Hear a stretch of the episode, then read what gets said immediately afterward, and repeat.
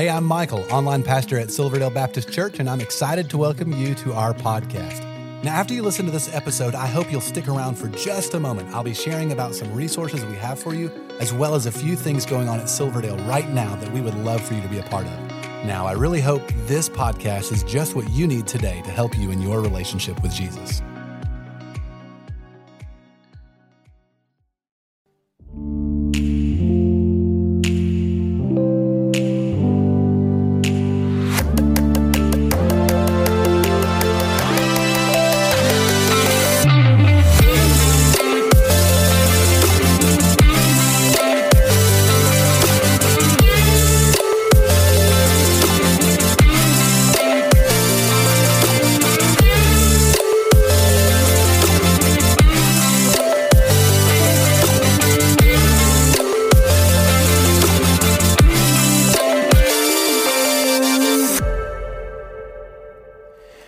Well, good morning.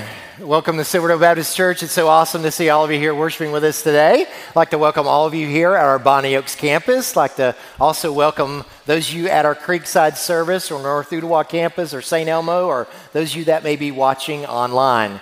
If I haven't had a chance to meet you personally, I'm Tony Walliser. I'm one of the pastors here at Silverdale, and today I have the privilege to share with you God's Word. So this is what I encourage you to do. Take your Bibles and open up in the New Testament to the Gospel of John. John chapter 4, John chapter 4. You got a smartphone, you can open that app to John chapter 4 as well. And do this. Then take out these Bible study outlines that we provide for you. I encourage you to follow along and take notes as we study God's Word together. You know, in fact, I heard a story today, I mean, this week, of a man who said, you know, he would come to church and he found it just boring. And then somebody said, you know what you need to do is you really need to press in and pay really close attention and he said, It was amazing. It was like God started talking to me. And that's the way it is. God is here. You're here not by coincidence or accident. God has a divine appointment with you today. And if you will press in, if you will listen, pay attention, I believe that God Almighty will speak to you in a specific way. As you know, we are in this series called Making Disciples. And that just simply means what we're doing is six skills that every follower of Jesus Christ needs to learn and master. And whenever you can master these six skills, you will be a fully equipped follower of Jesus, but you're able to then help others as well. See, we're not just called to be disciples of Jesus. No, the Bible calls us to make disciples. And so you're not just called to be a disciple, you're called to disciple others. So learn these six skills. It may take you months to master them. Learn these six skills, and you'll be able to disciple others as well. Skill number one, we looked at how to be filled with the Holy Spirit. Skill number two, how do you pray and connect and talk with God? Today, we're going to skill number three, and it's how to share your story. You have a story, your relationship with God, and God wants to use your story to connect with other people. Now, I know that a lot of us were like, oh, I don't really have that much of a story. I mean, God can't really use my story. Can I just tell you, that's a lie. You have a treasure house of experiences and divine encounters with God where God has carried you through certain things. That's a story that God can use in your life to touch other people. And Jesus commands us to do that. In fact, look at what Jesus said in Acts chapter 1, verse 8. This is Jesus after the resurrection, before he ascends back to heaven. He says this He says, You will receive power when the Holy Spirit's come upon you. That's why we talked about being filled with the Holy Spirit. And you will be my what? Witnesses. You go, What is that? Well, God hasn't called you to be a defense attorney or prosecuting attorney to convince somebody. God hasn't called you to be the judge to try to judge other people in their sins. No, God has called you to testify. God's called you to testify your experience with God. What has He said to you? How has He spoken to you? How has He encouraged you? How has He carried you? And whenever you learn how to share your story, God will use you to connect other people to the Lord. Now, it's incredibly effective. A personal testimony is one of the most effective tools that you can have. In fact, at the top of your outline, I want you to see why is a testimony so effective? Three things. Number one, first of all, stories help you connect with other people. Stories will help you connect with other people. You see, people love hearing a story. That, that's why we'll read biographies more than essays. That's why if you've got a, a person who's far from God, you know what's going to connect with them? It's not going to be you quoting a bunch of philosophers or theologians. No, it's going to be about you and how you've heard from the Lord. I mean, see, what's amazing is, is that those personal stories have a way of connecting like nothing else can. I mean, think about it. You will remember an illustration from a s- sermon long after you've forgotten the sermon. Why? Because we connect with stories. And so when you tell your story, it's a connection point. Second reason why stories are so effective is this stories add credibility. Stories will add credibility. You got a lot of people that are not really sure about this thing called faith in God. And your story, though, has a way of going, wait a minute, that seems to be authentic. Something's really happened in their life. In fact, see, you have a lost world. They'll look at me, you know, skeptically. Why? Because they think of me as sort of a paid salesman. But you are a satisfied customer, right? You are somebody that God has spoken to. Now, through the years, advertisers have seen the power of a personal testimony. I mean, I think about, you know, this woman. Imagine you've seen these commercials before. A woman who's standing by a washing machine, and she'll say something like this You know, I got these boys, and they bring home all these stains, and I've tried everything to get the stains out of their britches, right? But then I discovered new, more powerful Tide. And then you got moms at home going, Yeah, that's me. I need to go get me some new, more powerful Tide, right? And so the fact is, is that personal testimonials have a way of adding credibility. But there's a third thing that your testimony will do, and it's this stories can silence critics. Stories can silence critics. You see, every one of us have defense mechanisms, right? We got these walls up, and we're sort of looking at people sort of skeptically. And you know what happens? is that whenever they hear a real, humble, authentic story, what happens? Suddenly those defenses come down. Individuals that may not believe in God have to admit something's happened to you. People that may not believe in the authority of the Bible will realize wait a minute, there's something that's happened to you that's real, that's authentic. You see, a person that has an experience is never at the mercy of a person with an argument. And so you have the power of the testimony. In fact, I want to give you an example of this. I'll give you a biblical example of the power of a testimony. There's hundreds of them in the Bible, but let me give you one that we're going to look real briefly today. It's from John chapter 4. In John chapter 4, you're familiar with this story. It's called the woman at the well, or the Samaritan woman at the well. But let me set it up for you. In 722 BC, the northern kingdom of Israel was taken into captivity by the Assyrians. They basically took into captivity all the leaders, all the educated, all the rich, anybody that had any leadership influence, they took them and they took them to Assyria.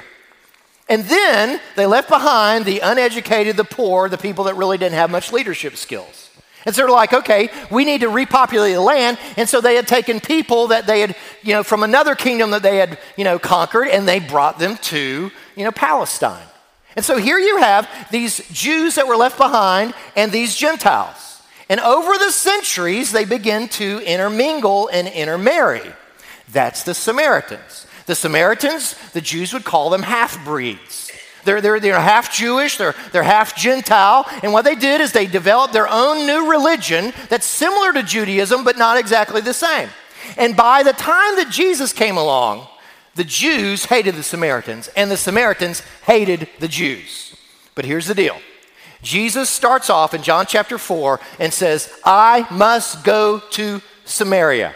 Most Jews would go around Samaria, not Jesus. Jesus is like, nope, I've got an encounter with a woman who's going to come there to a well.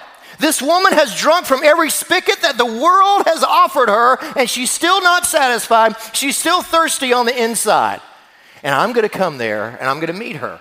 And so, when's that going to happen? It's going to happen at high noon. Now, think about that. Why in the world would a woman come to the well at noon to draw water for the day? Most everybody else comes early in the morning whenever it's not the heat of the day. And so, here's this woman coming by herself at noon to draw water. Why? Because she's sick and tired of how everybody else in her town has judged her and whispers behind her back and points at her, and oh, there's the sinner woman right there. And so she comes there all by herself, trying to draw water. And who is there waiting for her? None other than Jesus Christ himself. And he's waiting for this encounter. And it's amazing. Check it out. Look at it. John chapter 4, verse 7.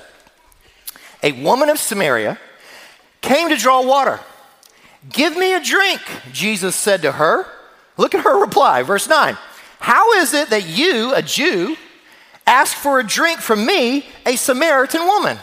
She's saying, You're breaking down all the social norms. You're a man talking to a woman. You're a Jew talking to a Samaritan. You're a rabbi talking to a sinner. I mean, this ain't supposed to happen. And you're asking for water from me? I mean, you're, you're telling me that you want to drink after me? You want to put your lips on my unclean cup, right? Because that's the way they would see. They would see her as an unclean dog. And for Jesus to actually say, I want to drink behind you, what is that? That's Jesus saying, Hey, I'm not here to judge you. I'm here to touch you and love you, right? And so he breaks down all those barriers. And look what happens next. Verse 10 Jesus answered, If you knew the gift of God, who's saying to you, Give me a drink, you would ask him, and he would give you living water. Verse 13 Jesus said, Everyone who drinks from this water will get thirsty again. But whoever drinks from the water that I will give him will never get thirsty again. In fact, the water I will give him will become a well of water springing up in him for eternal life. Verse 15, Sir, the woman said to him, Give me this water, right? She wants it, absolutely. And so Jesus, very lovingly and indirectly, let's bring up your past, right? Verse 16, Go call your husband, he told her, and come back here. Verse 17, uh, I don't have a husband. She answered, You have correctly said, I don't have a husband, Jesus said, for you've had five husbands, and the man that you're now living with is not your husband. What you've said is true. Thank you for being honest with me, right? And then she responds, verse 19, Sir, the woman replied, I see, I perceive you're a prophet. Duh, right? He just exposed all of your past. I think he knows, yeah, he's a prophet. And so, what happens when we get a little uncomfortable with people talking to us? We're going to try to avoid this subject. And that's exactly what she does. Hey, let's talk about religion. Let's talk about how you Jews worship and how us Samaritans worship. And Jesus cuts through all the religious junk and says what? Verse 23 But an hour is coming and now is here when the true worshipers will worship the Father in spirit and in truth. Listen, God doesn't want your religion, God doesn't want your rituals, God wants a personal relationship with you. And so look what happens. She says, I know that the Messiah is coming, who's called Christ.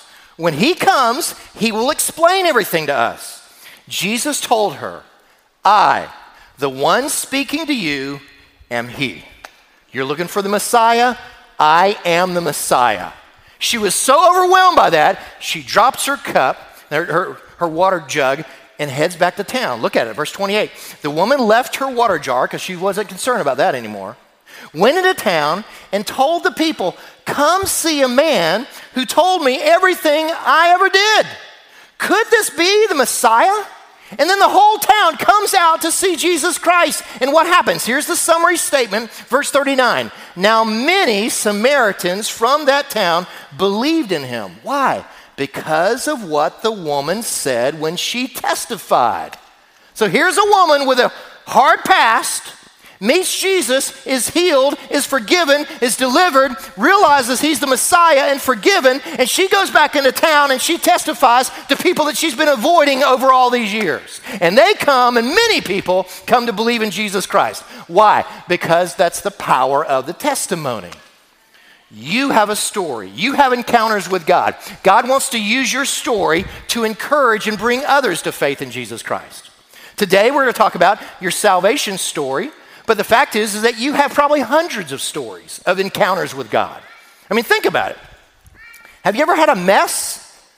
God wants to use that mess that He's brought you through for a message. Have you ever walked through a trial that God's delivered you through? God wants to use that trial for a testimony. Has God ever brought you through some misery? Then God wants to use that misery to bring about a, a ministry. Now, every testimony typically has three parts. Here's my life before I was following Jesus. Here's my life, how I came to follow Jesus, and this is how Jesus has made a difference in my life. So, the woman at the well, she were to give her testimony, she may say something like this I was going through life looking for acceptance and love, and I thought I could find it with men. And it didn't matter who I was with, I was always left empty.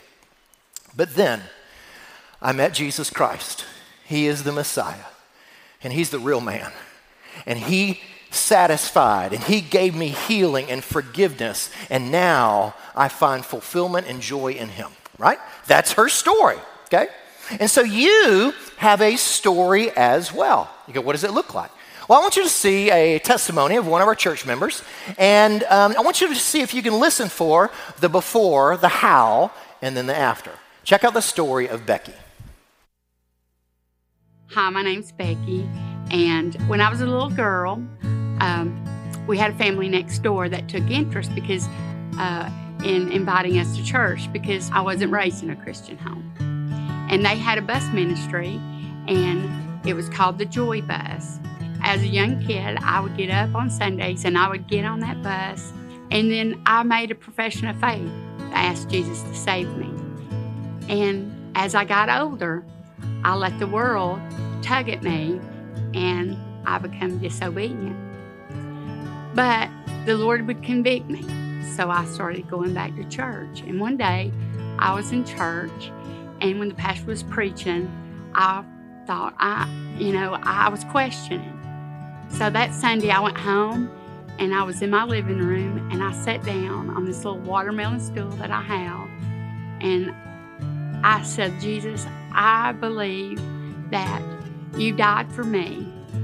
And I don't know it all, but I surrender my life to you. And from that day forward, my life has been changed. My desire was to grow in Him and to know His Word, and that I could tell other people about Him once I was surrendered. My dad became a believer, and my sister and my brother is a believer. My whole family. So when his word says that, you know, it's a household salvation, my, my family was saved before they died. And I'm thankful for that and grateful for what he's done for me because even through all those times when I would be wayward and I was being disobedient, he still protected me and he was faithful and he never stopped loving me. He still loves me the same that day as he does today, and I'm just very grateful. Praise the Lord, right? Amen. I love stories of faith. Did you hear? My life before, I wasn't raised in church. Church bus came and picked us up. Made a profession of faith, drifted away, but then I came back to under the conviction of the Lord. I surrendered my life to Jesus Christ. He's completely changed me given me new direction, and God has used me to bring salvation to my whole family, right? That's quite a powerful story. Well, God has a story in your life as well. Again, let's look at the three parts because what I want you to do, I want you this next week to actually write out your story. You go, You mean you're giving us homework? Absolutely.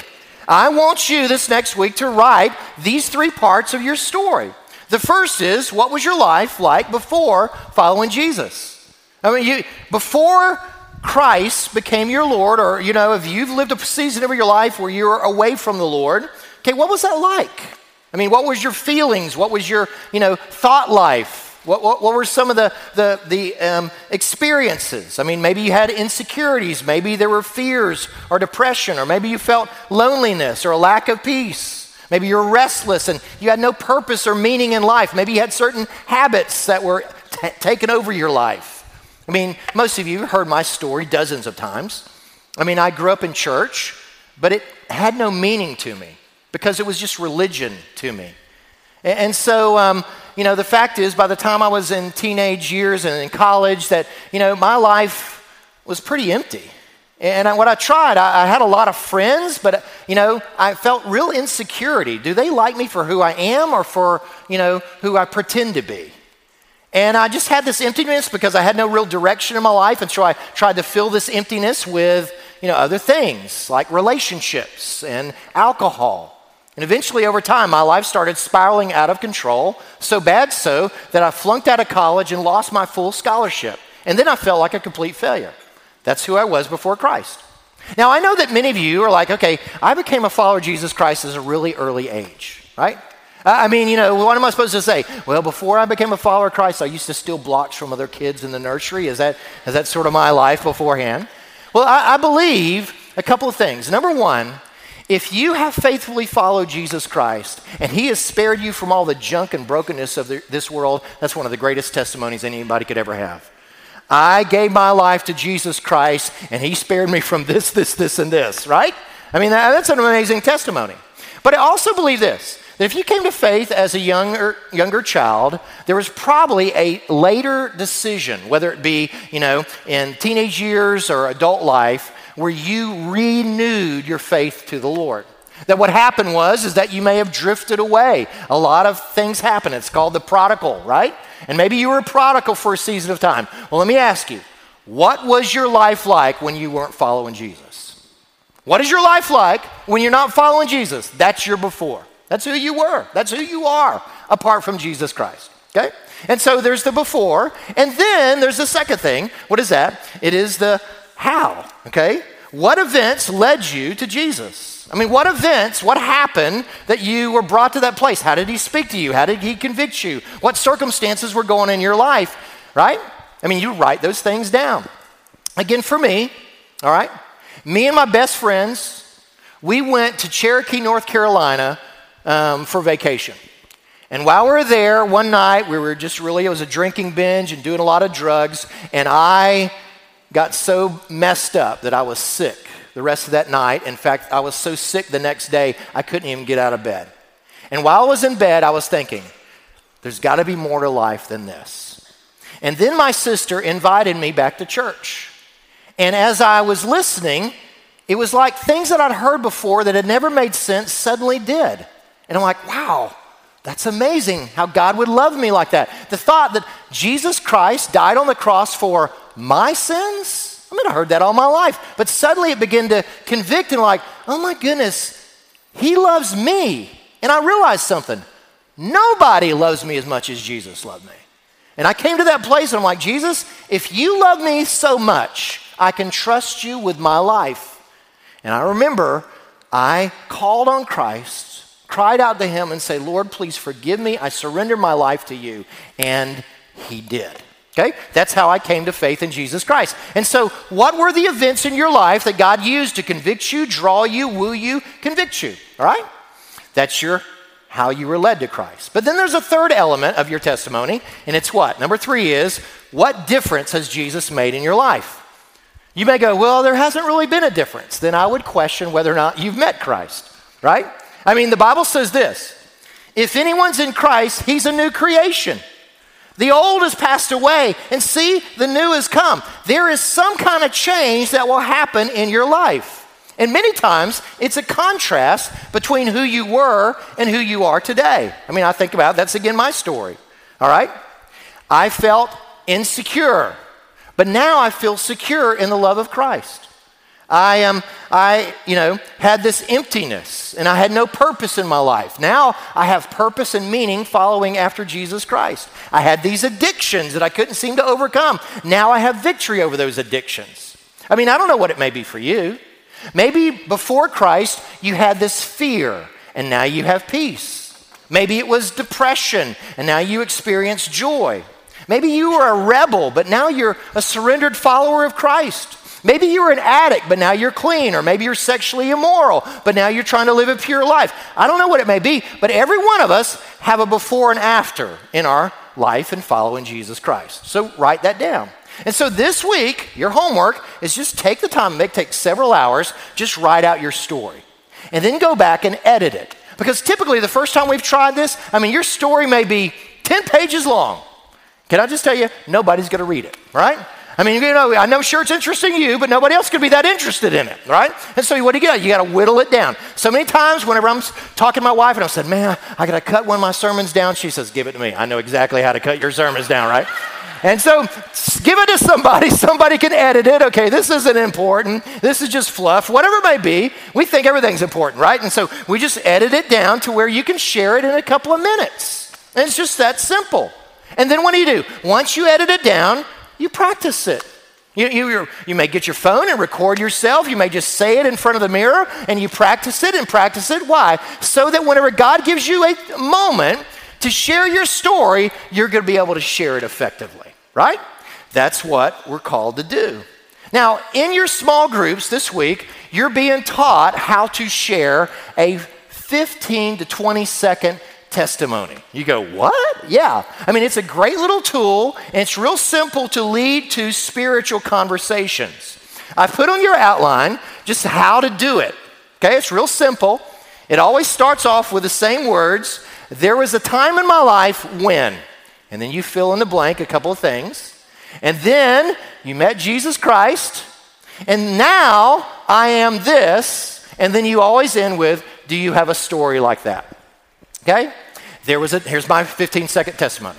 There was a time in my life when I was empty, and I tried to fill that emptiness with relationships and alcohol, and it never satisfied. And then I was invited to church, and I started hearing about what Jesus Christ did for me and I gave my life to Jesus Christ. And now He has filled that emptiness with His presence, and I have joy and purpose as I serve Him. Do you have a story like that? Okay? It's just that simple. And what's amazing is, is a simple little story like that can get people's interest sparked, and you can lead into a simple spiritual conversation. I think one of the most effective guys on our staff that use a 15 second testimony all the time is our missions pastor, Chuck Tanner. Almost every stranger he meets hears his 15 second testimony. I want you to hear it right now. Check this out. There was a time in my life when I was filled with anger and rage and I was suicidal, but then I met Jesus. He forgave me my sins. I chose to follow him, and he gave me his peace and a reason to live. Do you have a story like that? It's pretty simple, isn't it? That's a powerful testimony, isn't it? And God has a story for you as well. Now, I know that as we think about these stories, oftentimes it's, it's like, okay, this is my salvation story, or this is when I first met Christ. But let me remind you a testimony is any time you met with God. A testimony is any experience where God carried you through something. We call this defining moments. And I believe that some of you, you may have a powerful salvation testimony, but you may have even a more powerful defining moment testimony. You go, what is that all about? Well, it's whenever you were going through an experience in your life and Christ helped you through that experience. Like what? There was a time in my life that I had cancer. Do you think that's going to speak to some folks? Absolutely. There was a time in my life when I saw my mom struggle, and then die. But Christ was with me, right? There, there was a time in my life whenever, um, you know what, I was an addict, right? There was a time in my life when I was struggling in school. There was a time in my life whenever, you know what, I was struggling in my marriage. There was a time in my life whenever, um, you know what, I had a wayward child. For some of you, there's a time in my life that I had to walk through a divorce. There's a time in my life that I had this wayward child, right? You have had very real experiences, and during those experiences, you pressed into the Lord. You, you sought after the Lord. Lord spoke to you. He gave you the peace, the strength, the help, the healing, whatever it was that you needed through that time. That is a testimony, folks. And it's powerful if you'll just be willing to share those kind of stories with other people. Don't miss out on sharing your story. Now, we are called to testify in the courtroom of this lost world. And when we do, God will use your story to bring other people to Christ. That's again how this story ended in John chapter 4 with the woman at the well. Look at this passage again. Now, many Samaritans from that town believed in him. Why? Because of what the woman said when she testified.